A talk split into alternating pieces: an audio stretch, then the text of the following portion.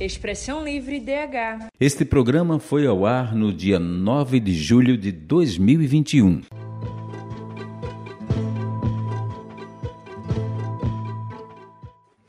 Olá pessoal, sejam bem-vindas e bem-vindos. Meu nome é João Paulo, mas pode me chamar de Papa. E eu sou Lara Sá, mas pode me chamar de Larinha. Você está ouvindo Expressão Livre DH, o podcast para ficar por dentro dos direitos humanos, uma produção dos estudantes de jornalismo da Universidade Católica de Pernambuco.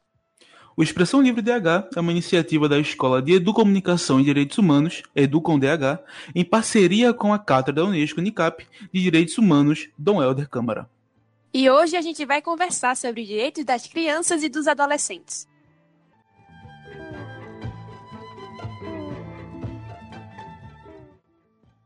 O tema deste episódio foi escolhido porque daqui a três dias é o dia da promulgação do ECA, o Estatuto da Criança e do Adolescente. Ele foi instituído no dia 13 de julho de 1990, completando 31 anos de uma trajetória que visa proteger as pessoas menores de idade. Aqui no Brasil, as crianças são definidas por nossa Constituição como pessoas de até 12 anos de idade, e os adolescentes como pessoas entre 12 e 18 anos de idade. O ECA nasceu para definir detalhadamente o artigo 227 da Constituição Federal, de 1988, que diz o seguinte: é dever da família, da sociedade e do Estado assegurar à criança, ao adolescente e ao jovem, com absoluta prioridade, o direito à vida, à saúde, à alimentação, à educação, ao lazer, à profissionalização, à cultura, à dignidade, ao respeito, à liberdade e à convivência familiar e comunitária, além de colocá-los a salvo de toda forma de negligência, discriminação, exploração, violência, crueldade e opressão. O Estatuto buscou definir quais os pontos cruciais para o bom desenvolvimento e qualidade de vida das crianças e adolescentes brasileiras, como, por exemplo, a prioridade absoluta, que significa que esse grupo deve ser o primeiro sempre a receber socorro e proteção. Estabelece também que não devem sofrer nenhum tipo de violência, seja ela de natureza física, psicológica, um tratamento desumano ou aterrorizante. Ele também estabelece pontos como a liberdade de ir e vir, direito à opinião e direito ao lazer, como brincar, praticar esportes e se divertir. Assegurar educação de qualidade é um elemento fundamental no Estatuto. Todas as crianças e adolescentes têm direito ao pleno desenvolvimento, assim como a um ensino público e gratuito, perto de onde moram. Exatamente, Larinha. Os impactos positivos do ECA são vários. Por exemplo, no Brasil, em 1990, segundo o relatório de 2020 de mortalidade infantil da Unicef, a mortalidade infantil de crianças até 5 anos de idade era de 62,9, ou seja, a cada mil crianças, cerca de 63 morriam. Enquanto que em 2019, 29 anos depois do nascimento do Estatuto, a porcentagem de mortalidade infantil caiu para 13,9, ou seja, a cada mil crianças, cerca de 14 morriam.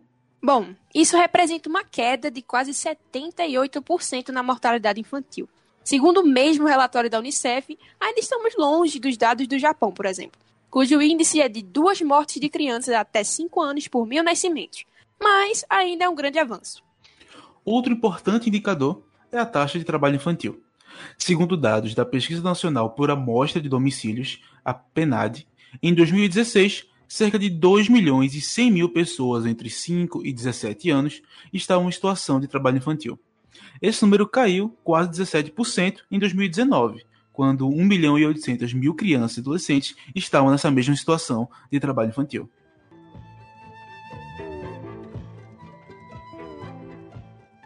Pois é, Papa, realmente, os dados mostram que a situação melhorou na última década. Mas temos de lembrar dois fatores. Ainda estamos bem longe do ideal, como falei antes sobre a mortalidade infantil no Japão e a pandemia da Covid-19. Pois é, segundo dados da Unicef de dezembro de 2020, o primeiro ano da pandemia do novo coronavírus aqui no Brasil, a pesquisa Impactos Primários e Secundários da Covid-19 em crianças e adolescentes apontou que as famílias morando com menores de 18 anos estavam e ainda estão sofrendo cada vez mais os impactos econômicos e sociais dessa crise sanitária. Bom, isso aconteceu por vários motivos. Uma das razões foi a queda na renda familiar durante a pandemia. 55% dos entrevistados dessa pesquisa declararam que o rendimento diminuiu. A estimativa é que essa população representa cerca de 86 milhões de brasileiros. Esse impacto na renda tem causado problemas mais sérios em nosso país, como a fome. De acordo com o Inquérito Nacional sobre a Insegurança Alimentar no contexto da pandemia da Covid-19, conduzido pela Rede Brasileira de Pesquisa em Soberania e Segurança Alimentar e Nutricional, quase 117 milhões de pessoas conviveram com algum grau de insegurança alimentar no final do ano passado, e 9% destas conviveram com uma insegurança alimentar grave, ou seja, literalmente não tiveram o que comer. Existem também as questões de saúde mental e de educação. Para evitar um maior número de pessoas infectadas pelo vírus, as atividades presenciais nas escolas foram suspensas, o que certamente impacta no desenvolvimento educativo das crianças e dos adolescentes, embora ainda não possamos saber exatamente quais serão. Mas já notamos que afeta bastante a saúde mental. Ainda segundo os dados da Unicef, durante a pandemia, mais da metade das famílias entrevistadas disseram que alguma pessoa com menos de 18 anos de sua casa apresentou algum sintoma relacionado à saúde mental. Isso mesmo. Os números apontavam que até 2020 a situação de crianças e adolescentes tinha melhorado um pouco, mas agora, com a pandemia, a situação voltou a se complicar ainda mais. Sobre todo esse contexto, conversamos com a pedagoga, gestora de creche municipal e membro da diretoria da Associação Pernambucana das Mães Solteiras, Elisete Santos.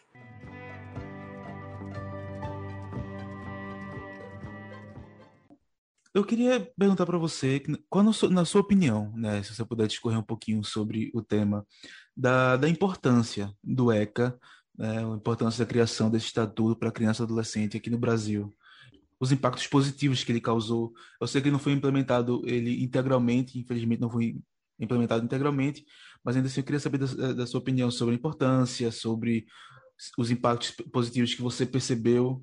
Como nós sabemos, as leis existem porque as atitudes são muito bizarras. Sempre quando se trata de, de é, atividades voltadas para o social, para as camadas mais necessitadas, sempre tem que existir leis e mais leis para que a coisa seja cumprida. E o ECA surgiu realmente através das lutas sociais, dos movimentos. Eu conheci na época várias pessoas que trabalhavam com ONGs voltadas a meninos de ruas e praças, meninos e meninas de ruas e praças, é, várias entidades assim.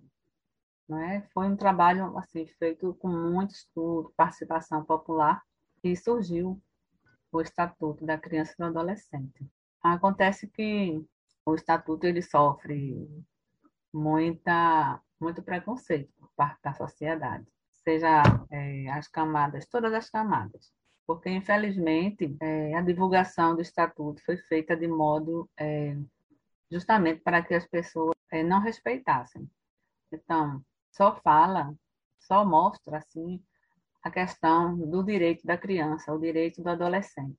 Eles não mostram que o estatuto ele é mão dupla. Tem os direitos da criança, do adolescente, mas tem também as atribuições deles. Mas para a sociedade, ah, as crianças têm muitos direitos, então cheio de direito. A gente não pode bater, a gente não pode isso. A gente precisa também entender que a gente vem de uma sociedade forjada de um regime muito perverso, que foi o regime militar. E as pessoas querem resolver tudo, não através do diálogo, mas sim através da opressão, da brutalidade, do espancamento. Essa também foi uma, é uma das razões pela existência do Estatuto, os maus tratos que as crianças e adolescentes sempre vieram sofrendo, ou nas ruas ou nas suas casas. Na sua principal área, educação, eu queria saber é, da evolução do acesso à educação de qualidade no Brasil. É, se a senhora observou durante a sua carreira, talvez um comparativo de antes e depois do ECA. Assim, houve uma melhoria. A partir de, da Constituição de 88, as escolas de, que eram de série, né? Do, ensino fundamental 1, primeira, quarta e até o a oitava série na época, eram pertencentes ao, ao Estado e com a Constituição foram municipalizadas. E foi um período, período bem interessante, porque as prefeituras tiveram que assumir as escolas. Assim, os professores, os trabalhadores em educação sempre estiveram mobilizados e participando dos movimentos. E em todas as nossas pautas, não era apenas o, a questão do reajuste salarial ou aumento real de salário. Mas em todas as pautas você vai encontrar melhoria das condições de trabalho, que tem tudo a ver com a sala de aula, que é o quê? Material pedagógico, que era muito incipiente na época. E depois, tá? Da municipalização das escolas e com o estatuto, as coisas realmente mudaram. Uma, uma coisa que eu acho que é imperativo a gente discutir é a questão do desenvolvimento social e cognitivo das crianças que ficaram hum. longe das escolas né, durante essa pandemia. Na sua perspectiva, como você percebeu os impactos dessa pandemia do novo coronavírus quanto à qualidade de vida e educação né, das crianças? É possível medir ou talvez especular quais que vão ser essas repercussões da lacuna nessa educação, que elas passaram esse tanto, tanto tempo sem ir para a escola ou tendo um ensino diferenciado, uma coisa que não é aquela do, do dia a dia, do social, que faz é, é uma parte fundamental na, né, no desenvolvimento da criança. Teve a questão da criança ficar em casa, estão bastante preocupadas, porque muitas delas sofrem abuso em casa, certa de toda forma. Muitas são utilizadas para pedir esmola na cidade, outras sofrem muita agressão dos pais, outras ficam soltas na rua. Muitas é porque a casa é tão pequena que vão brincar na rua. E outras também porque ou a cultura de brincar na rua. E brincam crianças grandes com pequenas, não tem a observação dos pais, sabe? Então, surge assim muita coisa nesse, nessa questão do desenvolvimento delas. E o que a gente não se preocupou é que as crianças de 0 a 6 anos é a fase maravilhosa, né? Onde aprendem muito, aprendem, né? O que a neurociência sempre está falando. E do zero aos três anos é que o cérebro está se assim, expandindo e é maravilhoso, assim, é a fase maravilhosa. Elas aprendem com bastante rapidez e percebem muito. Então, essa questão do perceber, do aprender, sabe? Das sensações, tudo isso é muito importante. E a gente tentou, através, e a gente tenta, né? Agora está no recesso, tentou é, sempre propor atividades aos pais para fazer em casa nas aulas remotas, mas o retorno era pouco, poucas famílias participavam. No início, é, no início, elas até participavam mais, mas depois vão, sabe, deixando para lá. Algumas arranjaram emprego, deixa a criança com quem. E a gente fez uma entrevista com as famílias e várias dessas famílias não têm é, aparelho tecnológico para trabalhar tá, com as crianças. Tem família que tem quatro crianças estudantes, só tem um aparelho tecnológico. Aí tem que revezar. A maioria delas o pai leva para o trabalho, o celular, não deixa em casa. da saúde mental, a saúde mental das crianças, você, o que é que você observou? Nós vamos ver agora no retorno, a partir do dia 3 de agosto, porque tá sendo, as, as aulas estão sendo remotas, entende? E como poucas estão participando, aí a gente. Agora, isso tudo, é, com certeza, prejudicou muito mentalmente as crianças. O luto já é uma coisa assim muito séria para elas entenderem. E muitas têm maus tratos em casa. Já tem o maltrato da fome, que é terrível. Olha, a higiene, o local de dormida. A creche tem assim, sabe? Ela recebe é, famílias de classe média e também pobres, o ambiente onde a, creche é. Os de classe média a gente fica mais tranquilo, porque pelo menos a gente sabe que tem alimentação, essas coisas. Aí os outros, até isso não tem. E realmente a pandemia é uma coisa terrível, está mexendo muito com o emocional de todos.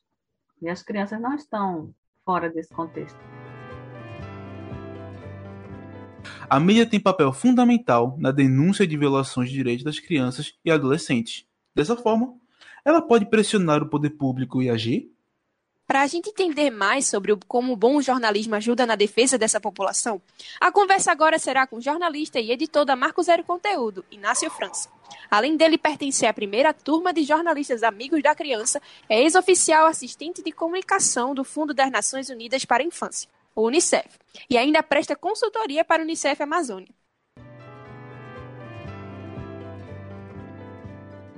Ô, ô, Inácio, o que significa o título de jornalista amigo da criança? É, na verdade, naquela época, final dos anos 90, as, as, organizações sociais que lidavam com o tema, não só as organizações sociais, mas também alguns fundos de investimento, ainda precisavam pautar o tema de maneira mais adequada, de maneira mais correta na grande mídia. Desde coisas básicas, assim, para que jornalista deixasse de usar menor de idade. né, menor de idade tal. Até essas coisas básicas, até algumas questões mais relevantes que envolvem a questão da infância, do direito à infância. Ainda era uma cobertura um tanto folclórica, né? Naquele tempo, final dos anos 90, havia apenas 9, 10 anos, acho que menos ainda, do, do, da criação do Estatuto da Criança e Adolescente, e era preciso pautar, né? Pautar o tema de, de, de forma mais adequada. Então, a Fundação Abrint, junto com o Unicef, junto com a instituição chamada ANDI, a Agência de Notícias dos Direitos da Infância, essa trinca né, de entidades, criaram esse título para repórteres e jornalistas de rádio, jornal e TV, não havia portais ainda, né, como hoje conhecemos, que, que tivessem o, o, a sensibilidade e o interesse de,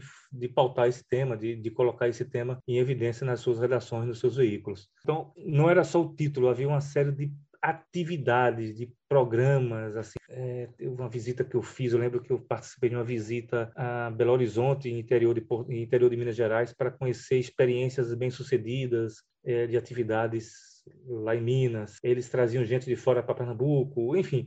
E, além de tudo, ofereciam cursos, ofereciam ofereciam palestras, conferências e tal. Era uma necessidade da época. É evidente que com o tempo a coisa acabou funcionando. Acho que deve ter sido bem sucedida assim. Houve pelo menos alguns anos aí, quase 10 anos aí, onde tinha jornalistas amigos da criança. Eu lembro que mesmo saindo de redação eu via novos jornalistas sendo nomeados, recebendo título e tal. Participei de algumas atividades ainda nos anos 2000, mas de certa forma funcionou, porque eu acho que é, o debate em torno da, da, infância foi qualificado no Brasil, nos, nos, nos, veículos. Com o tempo se qualificou. É evidente que se perde, né? Essas coisas acabam se perdendo, porque jornalistas saem de jornal, morrem, se aposentam, é, vão trabalhar em outras coisas, como foi meu caso tal. Acaba se perdendo, mas acho que se, de todo jeito se criou uma cultura é muito, é muito melhor hoje do que a cobertura envolvendo é, essa temática, está longe de ser o ideal, mas é muito melhor hoje do que no início dos anos 90. Para tu, qual é o papel do jornalismo na garantia dos direitos das crianças e dos adolescentes? Como é que o bom jornalismo ajuda na defesa dessa população? Uma das primeiras coisas seria compreender que existe infância em infâncias ou seja, que há diversidade e que há desigualdade. É, isso é importante, assim, é, é, ter isso claro, que a desigualdade, a desigualdade social, a desigualdade, a injustiça so, social atinge as famílias negras, pobres, de periferia com muito mais, de forma muito diferente com que os filhos de famílias brancas e tal. Eu acho que compreender isso é fundamental. Eu digo isso me referindo, por exemplo, a operações policiais como a de Jacarezinho. Em episódios de violência, a criança negra pobre, a criança da periferia, a criança do bairro, numa comunidade vulnerável, ela é atingida de forma muito diferente é, pela violência do que uma criança branca de classe média que mora em boa viagem, que vai para o shopping. É muito diferente. Quando a classe média fala, ah, nossos filhos são ameaçados pela violência, a ameaça é muito diferente. A ameaça na classe média é, é quando alguém de classe média fala isso, e quando se dá voz, aí o jornalismo precisa ter muito cuidado quando se dá, quando se dá voz a, a esse tipo de discurso, aí entra a questão do jornalismo, está dando voz a uma probabilidade remota de algo que talvez aconteça. Quando se dá voz ou se está atento para uma criança pobre que é atingida pela violência, aí faz parte da rotina. Faz parte da rotina no beco da favela, no beco do morro, onde aquela criança mora e que muitas vezes o tráfico de drogas faz a cooptação dessa criança por ausência do Estado, por ausência de perspectiva desde os 10, 11, 12 anos. Então o jornalismo precisa estar atento para essa desigualdade, precisa entender que há desigualdade, que não dá para conferir voz a uma mãe de classe média na porta de, de, um colégio em Boa Viagem que tem medo que talvez aconteça alguma coisa com seu filho, um sequestro, não sei o que lá e tal. A outra mãe que tem certeza que o filho vai ser tratado como bandido pela polícia. Não dá para tratar essas vozes de maneira igual. Não há imparcialidade nenhuma que justifique tratar isso de maneira igual. Na, na, sua, na sua opinião, né, vendo no decorrer de sua carreira, quão impactante foi a promulgação do ECA? Você consegue traçar uma linha clara entre como a situação era antes e depois, em todos os aspectos, né? Educação de violência sexual, educação, segurança. Teve muita coisa que eu só fui entender do ECA quando eu estava trabalhando no Unicef. E uma das coisas que eu entendi é que o ECA ele não é, é uma lei, é, uma, é um conjunto de leis que não foi totalmente implementado. A extrema-direita é, defende a, que ele seja extinto, que ele seja revogado, mas ele sequer foi inteiramente implementado, principalmente na aplicação das medidas judiciais, nas medidas alternativas que se aplicam no adolescente fator. A, a, a maior parte das medidas é a maior parte dos adolescentes infratores, mesmo nas grandes cidades, ela é submetida ao regime de, de reclusão, né? de, de recolhimento, de apreensão, mas a maior parte das medidas é, previstas no ECA não são implementadas pelo sistema de garantias de direitos, ou seja, pela Justiça e pelos, pelo Ministério Público e pelo Estado brasileiro. Isso foi uma coisa que eu aprendi no Unicef. O, antes de existir o Conselho Tutelar, antes de existir o ECA, o juiz de menor, o juiz da vara de menores, decidia sozinho o direito, o destino de adolescentes e de crianças, mas decidia na canetada. É, e o, o, ECA ele quebra, ele divide, ele, ele relativiza o poder do juiz, ele dá poder à sociedade quando formaliza os conselhos tutelares, que passa a ter um poder de fiscalização e de acompanhamento da execução das políticas, ele dá poder à sociedade também quando ele cria o Conselho Municipal de Defesa dos Direitos da Criança e Adolescente. Mas os conselhos tutelares eles são muito importantes quando, quando você coloca instâncias da sociedade para relativizar o poder do juiz, né? um homem branco que vem da elite, determinar o destino do jovem preto da periferia e tal. Então, para que a gente pudesse avaliar ainda mais assim, aonde é que é possível avançar ainda mais. Antes de ontem, saiu no dia 5, né? No dia 5 de julho, saiu uma notícia que em Joinville, em Santa Catarina, 10 mil crianças e adolescentes estão em extrema pobreza. Nesse contexto, né? De, principalmente, agora na pandemia, como a gente já perguntou antes, e também do atual governo federal.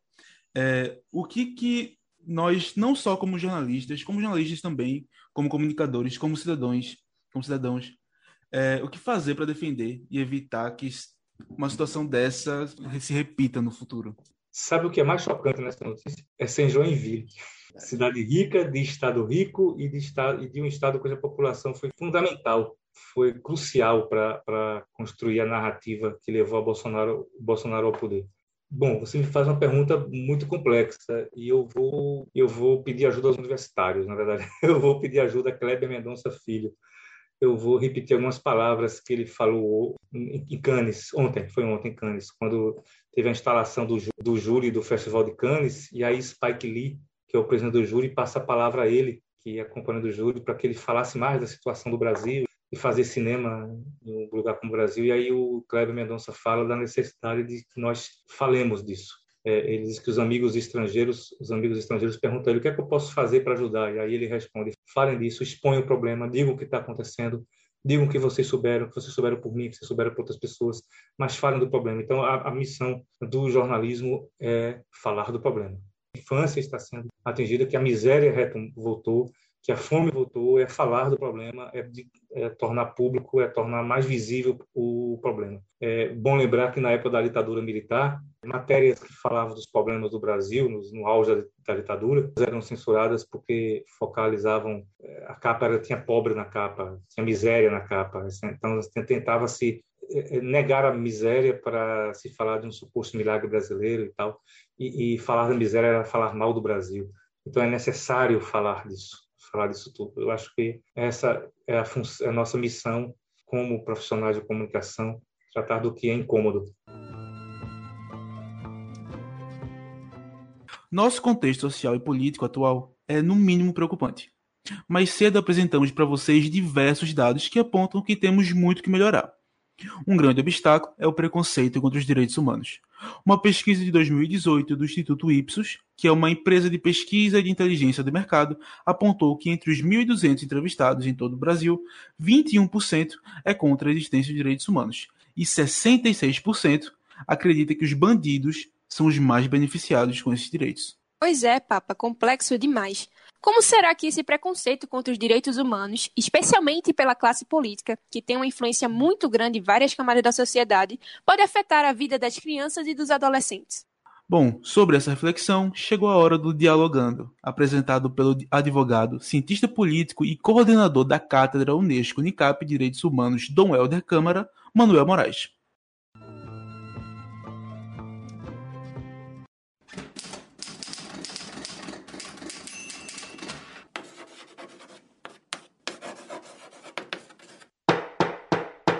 Dialogando.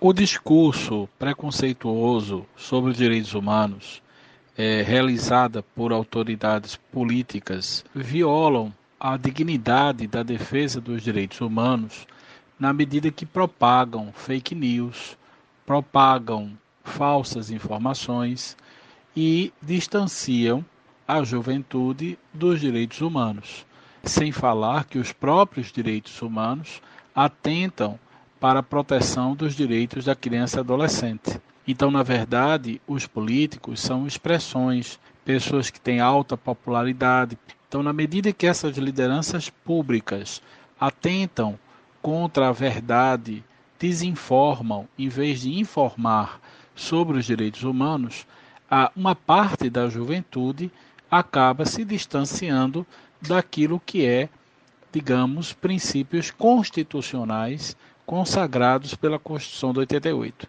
É fundamental lembrar que a juventude está inserida em um momento da vida em que as pessoas estão extremamente receptivas ao conhecimento, receptivas é, a um momento de transformação importante, de busca de autonomia, então, a juventude, em qualquer que seja o país, um segmento, é, uma, é um momento da vida das pessoas que precisa ser protegida com muita dignidade.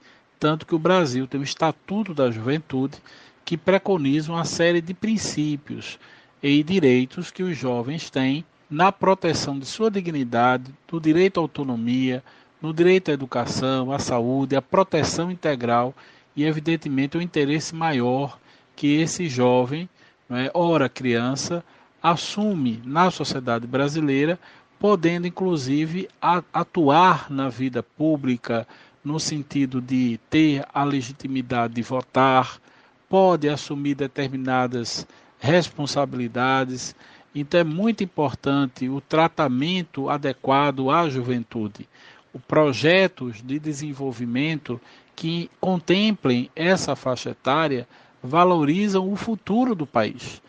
Mas o que nós vemos muitas vezes são atitudes de é, desrespeito e muitas vezes de alienação a esses jovens do que são os direitos humanos.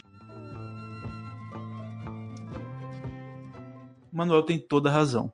Durante a juventude, as pessoas são mais receptivas a novas informações e a propagação de desinformação através de fake news, por exemplo, só atrapalha o processo de formação de opinião e pensamento crítico.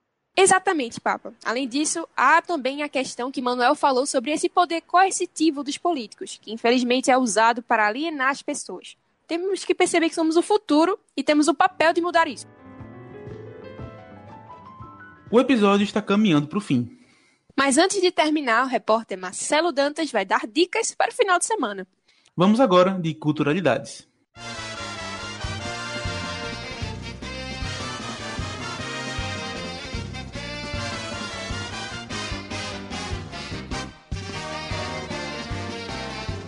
Culturalidades.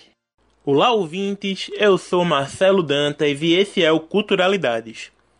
As dicas de hoje são de dois filmes que mostram as duras realidades vividas por crianças e adolescentes, nos ajudando a refletir sobre a urgência em defender os direitos dessa população.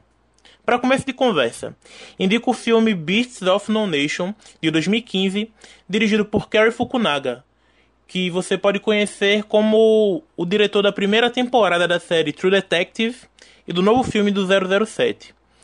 Beasts of No Nation é uma história crua e pesada sobre um grupo de crianças que teve a infância arrancada, sendo forçadas a se tornarem soldados numa guerra que não aparenta ter fim.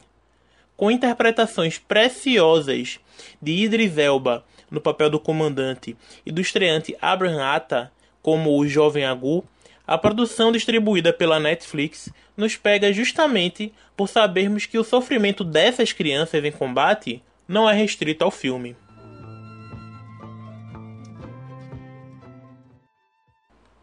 A segunda dica é Minha Vida de Abobrinha, de 2016, dirigido por Claude Barra.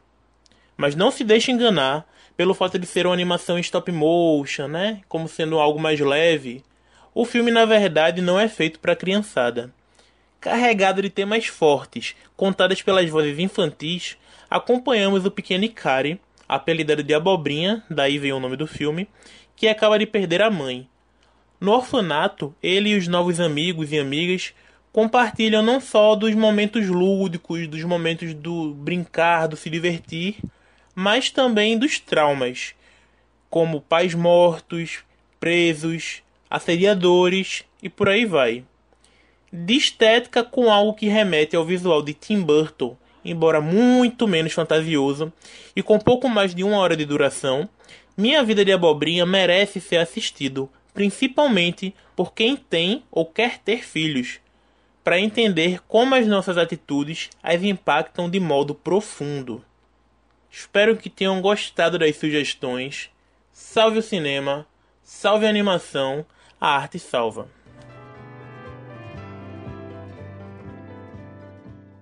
Se você testemunhar, souber ou suspeitar de que alguma criança ou adolescente esteja sendo vítima de negligência, violência, exploração ou abuso, diz que 100. Para violências contra mulheres e meninas, diz que 180.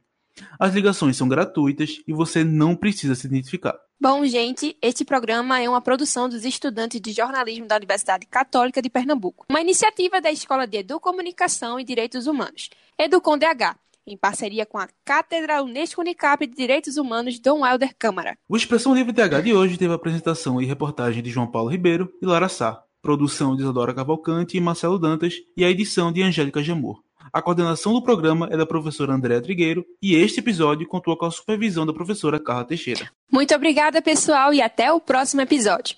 Se puder, fique em casa. Se sair, use máscara e lave bem as mãos. Até mais.